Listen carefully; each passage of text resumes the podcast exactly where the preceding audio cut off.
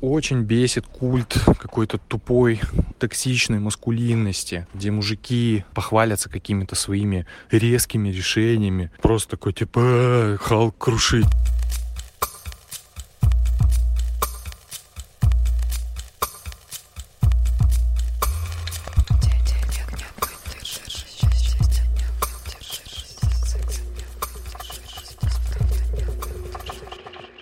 Всем привет! С вами подкаст «Но вы держитесь» и мы Света Шедина. Алексей Иванов. И Алена Крючкова. И яйца. И мы...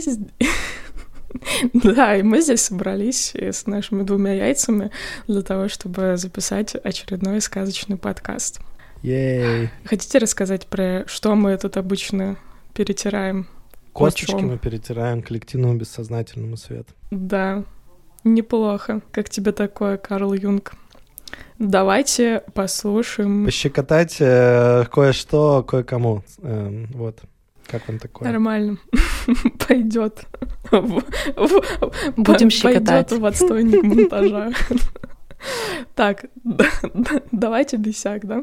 Очень бесит культ какой-то тупой, э, токсичной маскулинности, где мужики похвалятся какими-то своими резкими решениями, жесткими решениями, такие типа э, абьюзом и вот прочей какой-то херней, при этом э, будучи совершенно инфантильными в своих каких-то суждениях, непонимании своих э, там мыслей, там не рефлексирующих, вот просто такой типа э, Халк крушить, вот эта вот токсичная маскулинность очень бесит, очень бесит, что она а, как-то возвращается, популяризируется даже вот э, во время, которое Стивен Пинкер считает, что человечество становится там типа добрее и рефлексивнее, и человечнее. Леша, ты что-то застыл, кстати. Это я щекочу себе этим бесяком всем. Короче, у меня есть, э, да, тоже что сказать. Я думаю, что действительно надо что-то разобраться с маскулинностью, а то смотрите, как получается. Одни мужики э, там условного Джо Рогана смотрят, и вот это все такое, типа, накачанное и православное по-своему, консервативное. А другие мужики такие, о, нужно, короче, быть очень-очень гендерно-нейтральным и вообще свою маскулинность никак не показывать, а то как-то за мочканут, короче, за то, что слишком э, зам, замускулинился. Короче, где этот самый мускулинность здорового человека? Вот, вот в чем вопрос. Хороший бесяк, в самом деле. Поговорим про то, про то, что должно произойти, чтобы, чтобы понять, где находится здоровая часть. Поговорим. Почему не поговорить? А мы же уже эту тему немножко поднимали, когда мы говорили про Сатурна, про все эти сатурнианские темы, про патриархат и неприятности, которые бывают из-за этих таких тем. И, к счастью, есть другой греческий миф, который буквально продолжение патриархальных этих тем, и мы можем его обсудить, посмотреть, что там такое лежит и какие уроки мы можем оттуда себе взять. Я хочу тут задать немножко контекст, вообще напомнить, что один из способов, принципов, как мы можем рассматривать мифы, это же тоже история человечества, да, то есть как бы миф, когда какой-то новый появляется, это значит, что-то назрело в коллективном бессознательном, и людям важно сейчас вот там об этом подумать, как-то в какие-то формы это облачить, и когда рождается новый бог, это всегда как бы какая-то знаковая штука, значит, что-то такое там произошло, и что-то в людях назрело, какая-то надобность, вот, и мы много же уже с вами говорили о разных типах богов, которые были в греческой мифологии, то есть изначально были боги мистерий, это матриархат, да, вот там Персифона, Диметра, а, ну, Диметра больше, Персифона уже, конечно, родилась попозже, и матриархальные эти боги и богини в основном, они все про природу и про такие какие-то очень базовые вещи, да, там вот у нас богиня урожая, вот у нас там бог молнии, там, я не знаю, деторождение, ну, вот такие очень понятные, важные вещи. Потом у нас появляются титаны и олимпийские боги, и это, конечно, уже про патриархат, и там вот важно заметить, как, как они проявляются, да, то есть они уже в человеческой форме. То есть до этого, как бы, когда мы говорим о богинях природы, мы как бы живем с этими богами, да, ну то есть ну, мы в их вот королевстве ходим. А олимпийские боги живут уже на минуточку на Олимпе, да, то есть там уже вот такое физическое разделение между людьми и богами. И они, конечно, вот такие холодные, отстраненные, а, им нужно подклоняться, и вот они все из себя такие бессмертные, и они такие, как мы. А сегодня мы с вами поговорим о самом последнем олимпийце. Да? То есть мы помним, на Олимпе есть место всего 12 богам. И вот э, мы поговорим о самом последнем. И, конечно, мне кажется, в этом очень много символизма, потому что, ну, очевидно, что вот он был туда добавлен, когда вот что-то такое, вот какой-то переломный был момент в греческом самосознании. Он очень необычный бог. А там всегда 12 было? Да, на Олимпе есть место 12 богам. Все. Потеснили, да, женщину одну. Неамбициозную. Когда дойдем до этого а, перекрестка в этой истории, мы можем это обсудить на самом деле, для чего это было нужно и что это вообще означает. Давай. А, ну да, так получилось, что кому-то пришлось э, уйти. Вот, а кто-то устал и ушел. Я устала, я ухожу. Вот. Ну, давайте тогда с самого начала начнем. Говорить мы сегодня будем о Дионисе. Дионис родился от э, союза Зевса и Семелы. Семела была принцесса, прекрасная женщина, такая, каких любил Зевс. Да, Зевс других и не выбирал для себя своих утех. Очень она была красивая, очень она ему нравилась. И он как бы, ну, реально был в нее влюблен. Она быстренько от него забеременела, и вроде как бы все у них было хорошо, но есть небольшой момент, что у Зевса была жена Гера, которая вообще не очень любила все вот такие истории его. Она знала, что это не просто так любовница, и Зевс разгневается на Геру, если она попытается Семелу просто взять и убрать со своего пути. И поэтому Гера решила как бы как хитростью взять в этот раз. Она перевоплотилась в такое женское какое-то, ну, в человеческое обличие и стала служанкой у Семелы. Угу и лила ей всякое говно в ухо постоянно. И вот она научила и говорит, что вот если он тебя по-настоящему любит, то он тебе покажется в своем, ну, настоящем обличии. И она ее даже научила Семелу, что нужно обязательно а, сначала довести его до состояния блаженства, и в этот момент попросить его поклясться выполнить любое ее желание. И когда Зевс поклянется, и он уже будет связан вот этим обещанием, потом попросить его, чтобы он ей явился в своем не человеческом обличии, а вот божественном. Прямо вся программа школы стервы. Да, очень на похоже лицо. на вот это, типа, как, как заработать миллион, будучи сучкой. Главное, работает. Да, и главное, оно, в общем-то, в целом сработало. То есть э, Зевс, э, на самом деле, нехотя показался Семеле в своем божественном обличии.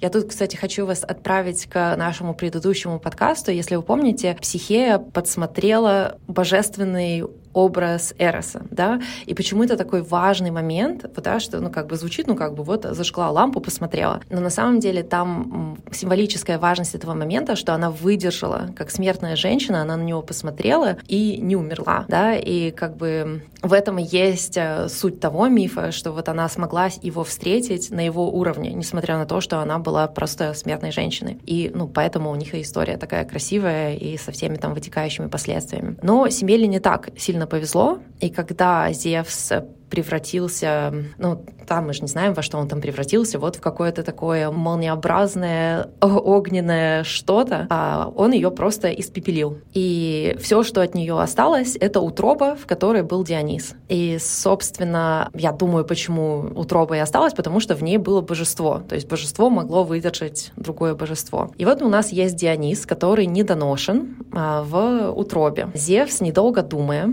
зашивает его себе в бедро и донашивает Диониса уже в себе, в своей ноге. У него уже была такая история с инкубацией занимался с Афиной до этого в голове. Теперь в бедре, в ягодице Дионисова нашего. Вообще батя года, если честно. Ну, мне кажется, да, он как из фильма Джуна, знаешь, который мужчина, который донашивает своего собственного ребенка и такой. Да, типа, я не смотрел. Там, где Шварценеггер условно рожает ребенка с Дэнни Девита. Вот это маскулинность. Anyway, продолжали. Зевс ко всем своим недостаткам любил своих детей на самом деле.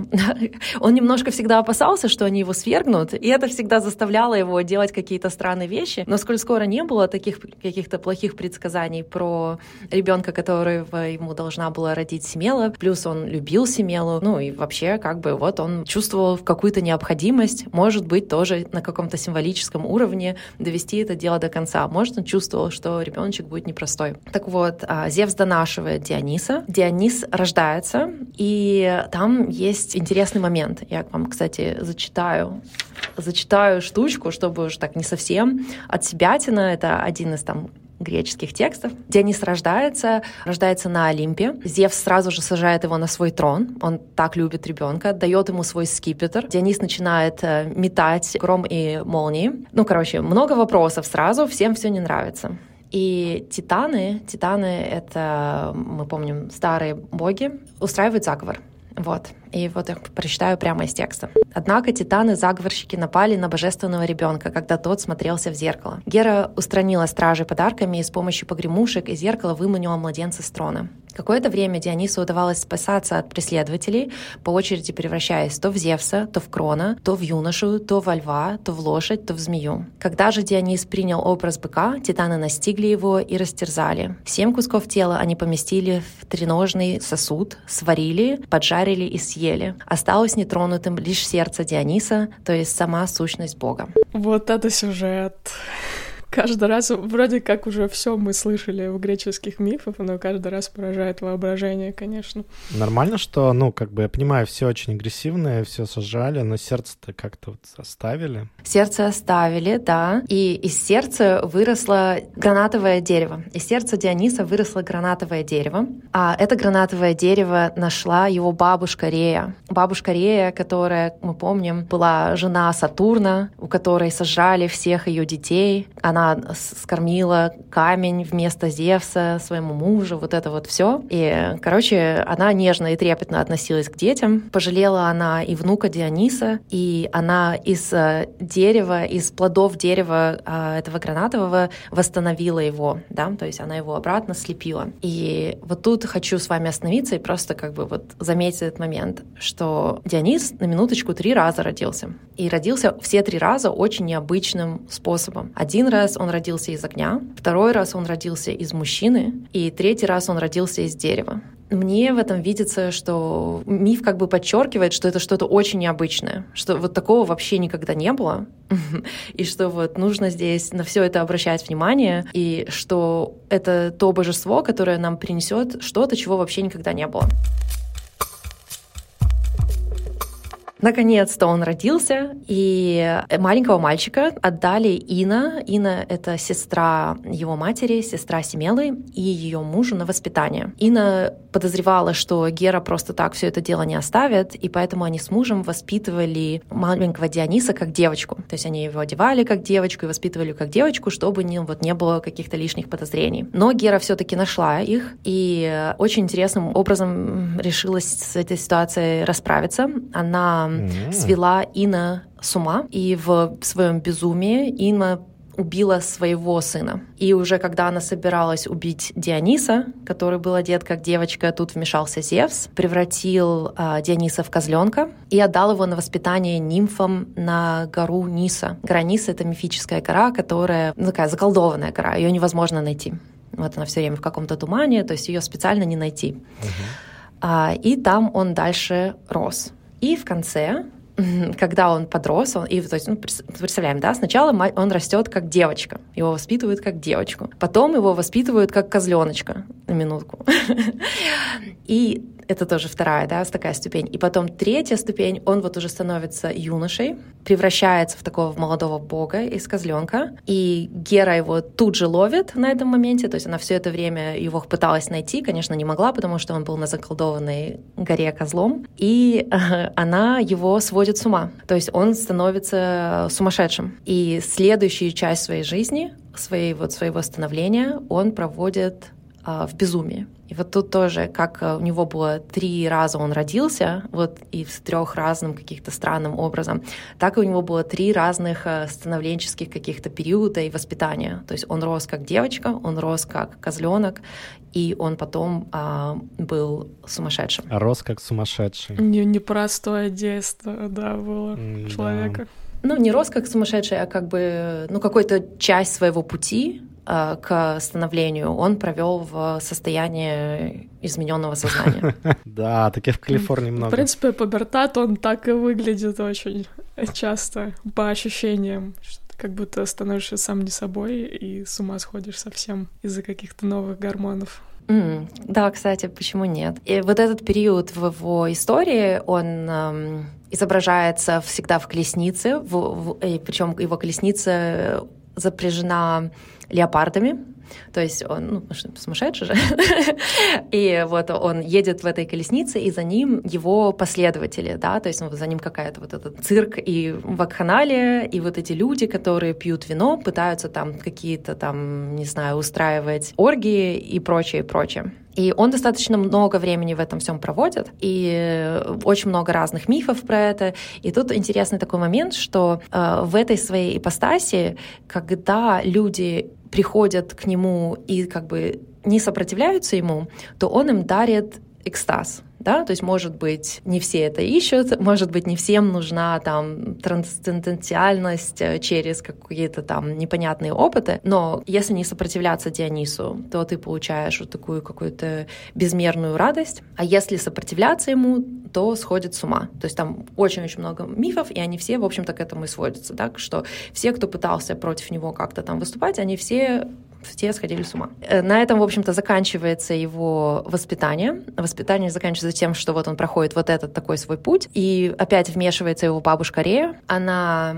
очищает его от безумия и посвящает его в мистерии. И на этом моменте своего развития уже он может сам противостоять Гере. То есть больше уже никаких там плохих э, вещей она с ним сделать не может. И, пожалуй, еще два момента, которые нужно вот здесь обсудить. Нет, три, наверное.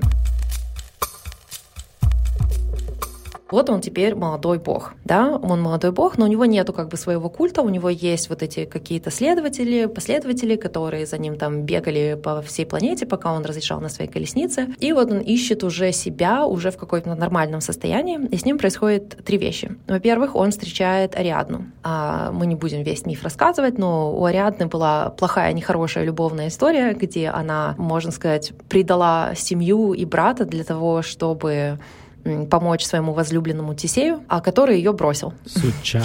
И, ну, вообще, да. Вообще некрасивая история такая максимально. А при том Тисей-то был такой, типа, вот этот как раз брутальный чувак, который Минотавра победил, насколько я помню, в лабиринте там вышел такой, в общем, герой-герой, а взял и так некрасиво поступил со своей возлюбленной. Ну, кстати, герои часто так делают, они же герои, типа. Я могу все. Ну. Ветер, типа, ну, пойду что-то делать. Но он бы не победил, наверное, Минотавра, кстати, без своей возлюбленной, Точно. да? Рядно это же... Минотавр был брат Ариадны. Брателлу ради пацанчика предала. Да, Минотавр, конечно, был монстром, там что уж говорить.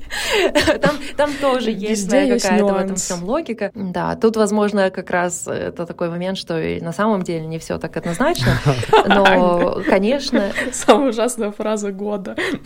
Но, наверное, все таки Ариадна подозревала, что он с ней останется. Он был в своих путешествиях, да, то есть она за ним убежала из родительского дома, и, ну, я так понимаю, что он, ну, как бы у них там случилась любовь, любовь и все такое. А потом он оставил ее на острове, а сам на кораблике уплыл дальше. Ну, буквально поматросил и бросил. На кого-то это похоже. На кого? Из тех, кого мы обсуждали. Ну, Одиссей, по-моему, так довольно. Ну, нет, он, он уже такой, типа, я тут побыла и поеду к жене. Ну, хорошо допустим. Да, там немножко больше такого было. Ну, как бы весь год стремился к жене. Десять лет человек стремился к жене. А, а у Кирки год, да? Хочу, не могу, но что-то меня останавливает. грустную Ариадну находит на острове Дионис, и он в нее влюбляется. И мне кажется, это очень такая красивая история, потому что он бог, причем такой, э, с такой интересной историей. У него интересный момент в его жизни и карьере, да, то есть он как бы прошел все свои испытания, он прошел все инициации уже, да, и вот он сейчас вот-вот войдет в свою полную силу. Ему встречается девушка, ну, наверное, по старинным этим стандартам уже как бы отюзанная и, ну, как бы, ну, никому она больше не нужна. Без прицепа, но все равно. Так, ладно бы разведенка, да, она, она же, они же не поженились никогда, и все. И то есть как бы она вот, ну, как бы порченный продукт, никому она не нужна, а, а вот ему нравится. И как бы в целом он не видит вообще никакой проблемы, и у них очень-очень счастливая семейная жизнь. И по-разному их семейную жизнь интерпретируют. А есть мифы, где говорят, что он представил ее отцу, и Зевс сделал ее бессмертной. Но мне больше даже нравятся мифы, где говорят, что он ее любил вот просто как есть ну вот смертная женщина. И любил ее, и детей с ней рожал, и, ну как бы она ему рожала детей. И вот жили они долго и счастливо, и никогда он ей ни с кем не изменял. И вот потом она однажды умерла, как свойственная смертным людям. И в честь нее он, или как ее, можно так сказать, возвысил он ее в небеса. И у нас вот есть созвездие Корона Борелис, это ее как бы корона, да. И мне кажется, такая очень-очень красивая история. И вот давайте вот это первая женская история. Как вот какой Дионис мужчина или какая это мужественность, что вот так вот с женщинами поступать. Вторая история женская. Дионис спускается в Аид, чтобы забрать оттуда mm-hmm. свою мать мы помним, мать его сгорела, и как э, свойственно всем умершим людям, она спускается в Аид. Он э, теперь уже взрослый бог, он туда спускается, что тоже нетривиально, да, то есть как бы не все боги могут спуститься, это вообще как бы считается, ну как бы непростая такая штука. Он спускается в Аид, не только он туда спускается, он ее находит, он ее забирает с собой, и ее он уже представляет отцу и говорит, ну типа, время тут починить эти отношения. И э, Зевс делает ее бессмертной богиней, и ее даже переименуют в Тиону. И теперь она как бы ее миссия — это ну, следить за культом Диониса. Вторая женская история, опять он чинит какие-то вот порушенные, неправильные отношения да, с женщинами, с, женщ... с женским миром. И третья история, что ну вот он уже все это совершил, вот он уже вполне себе самодостаточный бог, и богиня э, Гестия уступает ему свое место, а, в Олимпийском пантеоне. То есть она сходит с Олимпа для того, чтобы он мог занять свое место там. Какая у нее рационализация была? А ну вот, можем обсудить. Ну, то есть я же не знаю, без гестей так, чтобы прямо каждый день разговариваем, но можем подумать Получается, он же не отжал это место, она как-то ему предложила, вот, я, мол, не хочу, а ты, значит, будь за меня. Ну, там есть, да, такой элемент. Давайте посмотрим, эти 12 э, олимпийских богов, они вообще на самом деле как э, в таких, как в парах, да. Но давайте подумаем. Есть Зевс и Гера, да, ну вот они как бы муж и жена, вот такая у них какая-то связка. А есть Посейдон и Аид, да, это братья Зевса, и как бы они управляют другими мирами. Аид управляет подземельем, а, ну, Адам, собственно, и Посейдон, он король в воде. А потом у нас есть Артемида и Аполлон, а, вот брат и сестра, близнецы, и, ну, у них вот такая дуальность. Есть э, Афина и Арес, а, и они оба тоже пара, да, то есть как бы они оба про войну, но по-разному да, то есть все-таки Афина про стратегию немножко. Да, она более такая стратегическая женщина. А Арес, он про агрессию. У нее же барашки агрессивные были, по-моему. Ну, у него вообще все было агрессивное. Потом у нас есть Афродита и Гермес. Они муж и жена. Афродита — любовь, а Гермес — это металлургия. А в, нашем, в нашем времени уже кажется как-то неуместно, но вообще для древних греков металлургия была вполне себе как бы, ну, я думаю, может быть, если бы мы до сих пор верили в этих богов, то это было как, может, э, э, ну, индустрия, не знаю, ну, то есть mm-hmm. какие-то вот такие проявления, да. Цивилизация, в общем-то, ну, как бы основа, даже не сама цивилизация, а основа цивилизации. И потом добавились э, две богини. Помните, когда мы говорили про Персифону, что вот когда там вот эта вся грустная была Диметра, и потом, потому что дочка ее была в аду, вот это все, и чем история закончилась, что их обоих добавили в ряд э, олимпийских богов Диметру и Персифону. Персифона занятая женщина, она полгода проводит в аду, а кто-то же должен быть на Олимпе. И поэтому, в общем-то, и Гестия и заняла ее место. Ну, потому что у Персифона на самом деле есть чем заняться. То есть, как бы, сам, кто сама Гестия? Гестия — это сестра Зевса, и она была первым ребенком э, Реи и Сатурна, и вот он ее первую сожрал, когда он их выблевывал, она вот последняя вышла. И вот она самая старшая из вот этих э, более древних богов. Э, то есть не таких древних, как ну, там Титаны, но вот из, самая старшая из олимпийских богов. И у нее была такая, ну вообще вот странная там функция, да, она поддерживала очаг, то есть там все время там что-то там. Но на самом деле, мне кажется, она просто вот э, грела место для Диониса. Ну, то есть какая-то символизм был вот в этом, что символизм цифры 12, их должно было потом 12, Персифона не могла по каким-то своим причинам, и она, собственно, сидела там и ждала, когда придет вот божество, которое должно занять это место это по праву. похоже на политиков, которые ставят там, типа, между сроками чуть-чуть побыть там в первых эшелонах власти, а потом приходит настоящий хозяин этого трона и такой, все, я здесь навсегда. М, Я бы не стала так об этом А думать. местечко уже теплое. Местечко же теплое.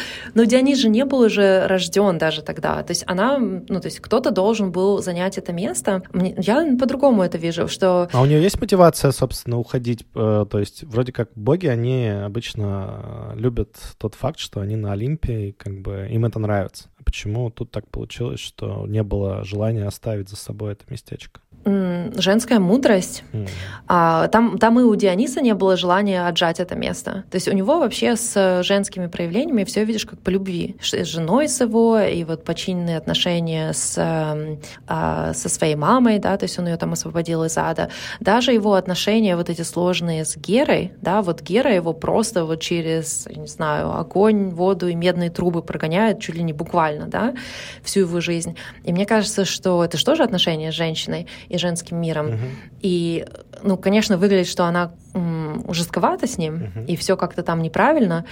А с другой стороны, если так немножко абстрагироваться, то получается, что она для Диониса как баба-яга. То есть она его вроде как пытается изжить, но на самом деле она его инициирует. Мгм. Да, то есть это такие достаточно жесткие уроки, но благодаря этим урокам он становится тем, кто он есть. И мне кажется, вот этот эм, плавный, тоже такой вот хороший, такой простой переход власти, передача власти, это тоже как-то вот про новое что-то, да? То есть мы помним, чего стоило Зевсу занять свое место на троне. Мгм. И помним, как его батя жрал своих детей, а до этого кастрировал своего отца. И вот это вот все, вот все, знаешь, как-то все не слава богу, как говорится. Да, Мгм. понятно, спасибо. То есть женская мудрость победила а, агрессию и краткосрочные цели. Да, да, а да. был ли наш герой счастлив на новом месте? Слушай, исторически нет. Но вот если мы опять вернемся к тому, с чего мы начали, что мифология это тоже как бы отображение человеческой истории, да, что вот что-то произошло такое в греческом мире, что назрела необходимость вот в таком новом каком-то божестве, да, какое-то вот что-то новое, какое-то проявление. Явно это было важно, такой необычный миф. Явно они понимали, что это что-то, что заслуживает их уважения, иначе бы он не оказался в пантеоне. И вроде бы могли бы начать жить. То есть, как мне видится, что греки были все-таки очень, высоко, ну, очень высокая культура, да, и у них уже было очень много каких-то своих соображений, и они вроде как бы там уже как бы перепрошивались немножко. Но история жестокая штука, и культ Диониса, он никогда до конца... Ну, то есть он был популярный очень сильно, а потом он все таки не прижился. Да? Уже при римлянах его как бы там испохабили совсем, да? то есть вот эти как бы оргии в канале, это... Ну, Бакхус. да, это его какое-то очень маленькое проявление, да, то есть это какие-то э, теневые аспекты Диониса. Да, они имеют место быть, но это не все, о чем он. Мгм. После этого принято говорить, знаете, там в а, иудейско-христианских, э, ну, каких-то религиозных взглядах, да, когда мы думаем о дьяволе, это, ну, там вот коза, да, а Дионис это коза, да, ну то есть как бы что, э, то есть это мы что-то что-то произошло в человеческой культуре, где мы вроде как подошли к тому моменту, что мы могли бы туда прыгнуть, и потом перекорректировали на полную обратно. Причем не просто отменить, а вот сказать, что все дионистическое это прямо а, абсолютное зло, туда не ходить, это все дьявольские какие-то проявления. И э, да, я думаю, что очень многие психологи считают, и юнгианская психология точно, что ну, Дионис как бы на долгое время ушел в подземелье, и что мы вот-вот э, ну, опять нащупываем этот архетип для себя. А ты сказала все дионистическое. А что можно отнести к дионистическому? Потому что действительно в таком обывательском сознании Дионис представляется таким веселым, э, вечно пьяным богом. э, Вокруг него какие-то происходят э, действительно совокупления людские. И вот только эта часть, она как будто бы видна сквозь века. Ну а что он еще репрезентирует? для общества. Я вот сейчас думаю, зачитаю вам то, что мой, мой личный вольный перевод э, Роберта Джонсона, он интересно пишет э, про то, для чего нам Дионис. Он пишет, Дионис учит любить мистерию. Мистерию, ну как, ну, можем потом обсудить, что такое мистерия. Давай сейчас обсудим сразу, что такое мистерия, чтобы, ну, сразу с общим пониманием двигаться. Я думаю, что мистерия — это смысл жизни или жизнь сама. Uh-huh. Знаешь, как если, если жизнь и можно ли отделить смысл жизни от жизни? Ну, то есть как бы Дионис учит любить мистерию, это значит учит любить жизнь и для чего жизнь есть и проявление жизни, как оно uh-huh. идет через нас, да, ну то есть как бы жизнь это как я жизнь это река, я в реке плыву, она со мной случается, но также жизнь проходит через меня и эти вещи проявляются одновременно. Я плыву в реке, я грибу в реке и я пью реку и это все происходит вместе. Та-дам! И, и, и писаю в нее тоже, и вот мы все вот в одном, в одном каком-то порыве куда-то да, двигаемся. Класс. Итак, Дионис учит любить мистерию страстным, поглощающим до сумасшествия помешательством, раскрывает цикличность мира и проводит во внутренний чувственный мир магии — Оп. Мне нравится очень про магию. Но мне кажется, это какая-то довольно прагматичная магия при этом, да, то есть, условно. Это магия чего? Это же не черная магия, там, как у Бабы Яги или там у кого-нибудь, кто там, что-то, что-то, Кощея какого-нибудь. Друг, другой тип магии, правильно? Да. Слушай, я вот думаю о том, что... Ну вот если мы вернемся, о чем патриархальные олимпийские боги, да? Что они нам подарили? Э, мы же как бы тоже, мы все наслаждаемся на самом деле вот цивилизацией, как она есть, потому что э, нам много подарков патриархат раздал, да? И патриархат, он про форму, про структуру, про какой-то порядок, да? И без этих вещей, ну как бы ничего невозможно. Наша цивилизация вообще невозможна без этого. И если мы немножко пофантазируем, мы как бы скажем, что окей, вот у нас уже есть форма и структура и порядок, прекрасно и оно уже так отточено, что мы можем какие-то новые вещи туда добавить. Не разрушить это все, а как бы добавить какой-то новый элемент. Да? И Дионис, он как раз же про трансформацию, про иррациональность, про какой-то сюрреализм. Вот мне кажется, магия, про которую Джонсон говорит, это как совместить эти вещи. То есть, и опять же, как бы Дионис, он не пришел туда и говорит, все, до свидания, Зевс, туда-сюда. Он подселился к ним ко всем, да, то есть там вообще не про то, чтобы разрушить какие-то структуры. И вот научиться жить в структурированном мире, при этом уважая какие-то иррациональные сюрреалистические моменты, вот в этом как бы и есть его, ну, как бы волшебство. Прикольно. И если мы научимся это совмещать, то в этом есть целостность как держать форму, при этом мыслить метафорически. То есть как раз минуя рацио. Кажется, тут много есть э, между вот аполлонической мускулинностью и дионисийской вот этой вот чувственной, иррациональной, эмоциональной природой, которая ближе к животному да, и типа Дионис... Э, кстати, интересно, вот э, я бы хотел с тобой, знаешь, о чем поговорить? Вот мы когда про Аполлона говорили, что он весь такой рацио, логика, весь такой правильно скроенный, сделанный, и весь просвет. Вот э, в чем у Диониса фишка в плане его там Э, обращение к тени, к каким-то таким вещам. За что он э, выступает? За какие аспекты? Если там вот суммировать. Дионис — это про X, Y, Z. Потому что, мне кажется, это не совсем тривиально, да? Это условно не просто антитеза аполлоническим каким-то принципам, логическим, рациональным, на которых построена западная цивилизация. Это что-то еще, мне кажется. Да, я думаю, если мы просто вот, ну, скажем, что это диаметральная противоположность Аполлону, причем часто их ну, в такой связке и берут, да, как у Ницше, собственно, что вот есть Аполлон, это вот с этой стороны, а слева вот у нас тут Дионис, да, тогда да, тогда это про отсутствие структуры, про безумие, а, про хаос, а, про какое-то чувственное наслаждение, причем вопреки каким-то, может быть, вещам, которые необходимы, да, это возможно, даже имеет место быть, но мне кажется, это вот теневые аспекты Диониса.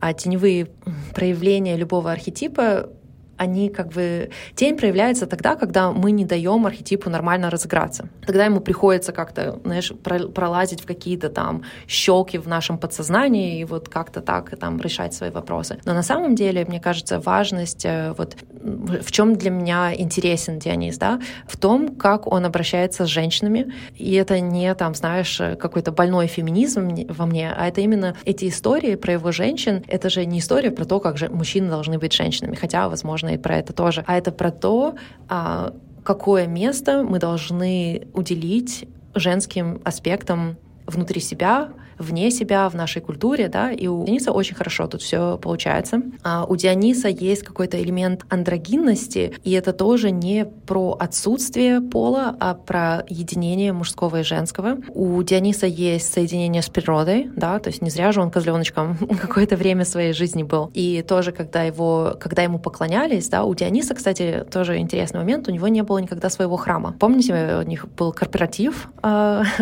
новогодний в храме Аполлона, Аполлона, то есть проводили его какие-то церемонии, но все равно это был дом Аполлона. А, mm-hmm. второй летом праздновали, летом даже какие-то а, уже ближе к, когда собирают виноград, это все праздновали там в лесу, в поле, ну то есть в природе. И, а, знаешь, еще сейчас пока говорила, раз уж мы затронули уже немножко Джонсона, у Джонсона есть книга, называется «Экстаз», и она именно вот вся посвящена Дионису, и для чего он, и почему не случилось, и где мы сейчас вот со всеми этими проявлениями. Книга называется «Экстаз». И вот подумай тоже, что такое вообще экстаз, да? Это экстасис, вне себя.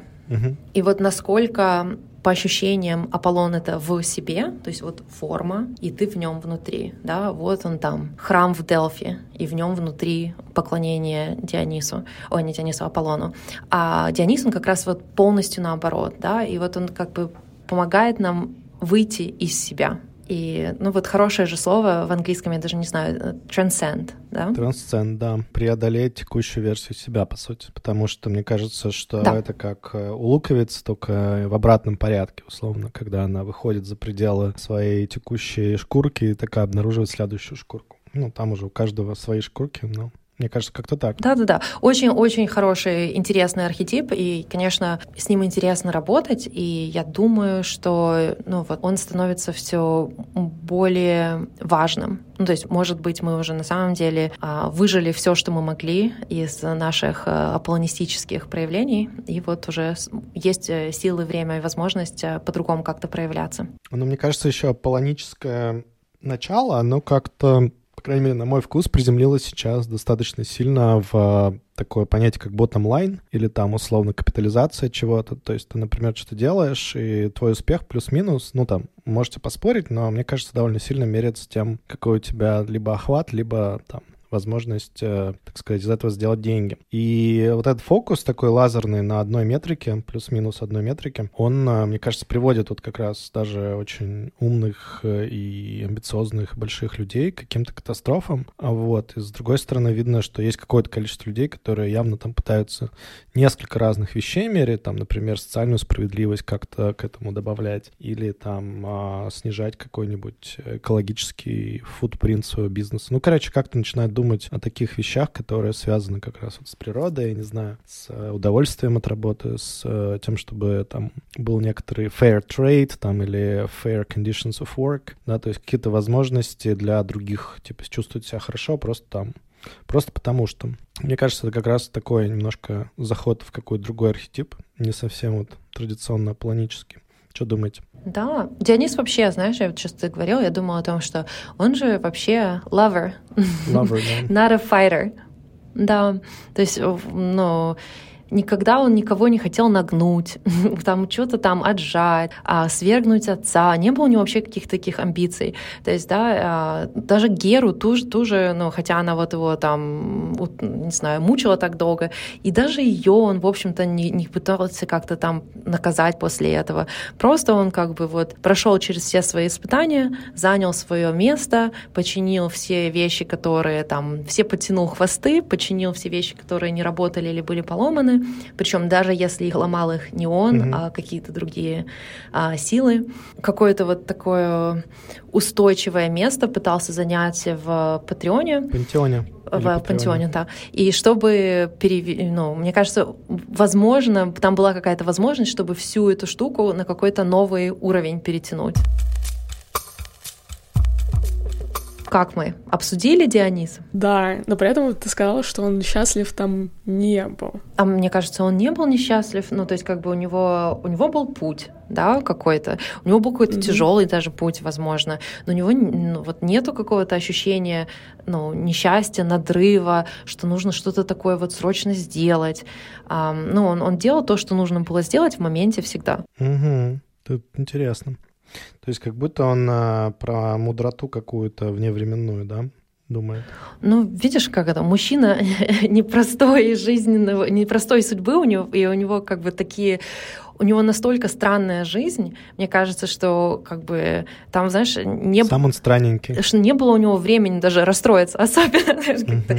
Все время пытаешься что-то просто сделать, пол жизни ты безумный, пол жизни ты козленок, до этого ты девочка. Ну, знаешь, вот так вот поживешь, как, о чем вообще, ну, то есть у, у него просто, мне кажется, другая совершенно была структура личности, ну, ввиду того, как он рождался несколько раз и как его воспитывали. Возможно, мы, конечно, не разгадали весь его. То есть я, я думаю, что ну, реально это, хотя, конечно, Дионис старое божество, а мы как культура только вот сейчас начинаем его нащупывать для себя обратно. Поэтому тяжело немножко да, об этом всем говорить, потому что это, это тебе не Аполлон тот же, да, то есть там уже нам все понятно. Корпоративные какие-то структуры, знаешь, там наука, а, научный метод, вот это все, или даже какие-то, ну вот все другие а, божества, они как бы достаточно, не то что они простые, но мы с этими архетипами очень давно живем, и они в нас там цветут, э, как, я не знаю, цветочки в саду, и, и мы их понимаем.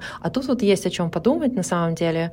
А, непростая тема, очень интересно, но непонятно. А, мне кажется, мне кажется, вот я не знаю, я для себя не могу сформулировать правильную дихотомию. Типа, условно, если взять Иониса, то кто будет его антиподом? Мне это кажется тоже любопытным. Может быть, так и надо. Может быть, он настолько цельная какая-то сущность, что ей даже противопоставить что-то не очень можно. Ну нет, почему? Аполлона как раз ставит ему в противоположность всегда. Думаешь? Да, да, да. Ну вот я тоже всегда про это думал. У меня такое ощущение, что э, если рассматривать эту историю, то она гораздо сложнее. Условно, это не просто emotional versus rational или не просто там животное и цивилизационное какое-то. Какая-то у него более глубокая мудрота, короче, есть. Вот что. Не разгадали мы еще. Мы еще не разгадали этот архетип. Да, да не разгадали Мы его пока. еще думаем, коллективно мы его думаем. Вот греки придумали его, ага. это, э, зернышко посадили, рассказали нам пару сказочек и, и сказали, растет. ну, слушай, может быть, оно бы уже и выросло в какое-то что-то свое, если бы не загнали этот культ э, настолько глубоко под землю, да, ну, то есть как бы мы небольшую паузу все-таки с Денисом взяли, сколько там, три тысячи лет, положим, и сейчас нужно как-то опять разбираться. Ну, потихонечку разберемся, что ж. Я сейчас вспоминаю разных предпринимателей, которые ласочку делают, или там Animal Flow какой-нибудь, или там как шимпанзе учатся себя вести. Типа Типа они себе это продают как э, mental health или там э, телесное здоровье, но мне кажется, там гораздо более архетипическое желание за этим всем стоит. Как будто соединение с какой-то природой, которая типа мудрее твоего префронтального кортекса, твоего мозга вот нового, условно. И, возможно, долговидней. Mm. Что вы думаете? Есть чуть-чуть такого? Я понимаю, что мне, мне, мне кажется, что это Леша пытается, что все-таки хочет, чтобы мы разгадали эту тайну все-таки на этом звонке. Можем еще пока существующие книги посоветовать, не ваши даже. Ваши тоже можем посоветовать. Но все-таки, если кого-то заинтересовал вот этот вопрос, конечно, «Экстаз» Роберта Джонсона прямо очень-очень рекомендую. Очень маленькая книжечка, там, по-моему, не знаю, если честно, страниц 80, короче, и читается она очень легко и непринужденно. А если хочется так уже там прокомпостировать себе мозги капитально, то можно почитать э, Ницше «Рождение трагедии из духа музыки». И вот там он прямо распрягает про Аполлона и про Диониса. Немножко заумно. Как, как любит наш дружбан не, Да, Леш не даст соврать. А смотрели ли вы прекрасный фильм, а, как, когда Ницше плакал? Как Ницше плакал? Я читала только книжку эту. Но мне очень понравился как книжка. Да, вообще, кино тоже классное, мне кажется. Мне, мне всегда было вот интересно, ну когда же, когда же дожмет его этот психотерапевт, когда Ницше Кто кого дожал, гад. да, еще вопрос?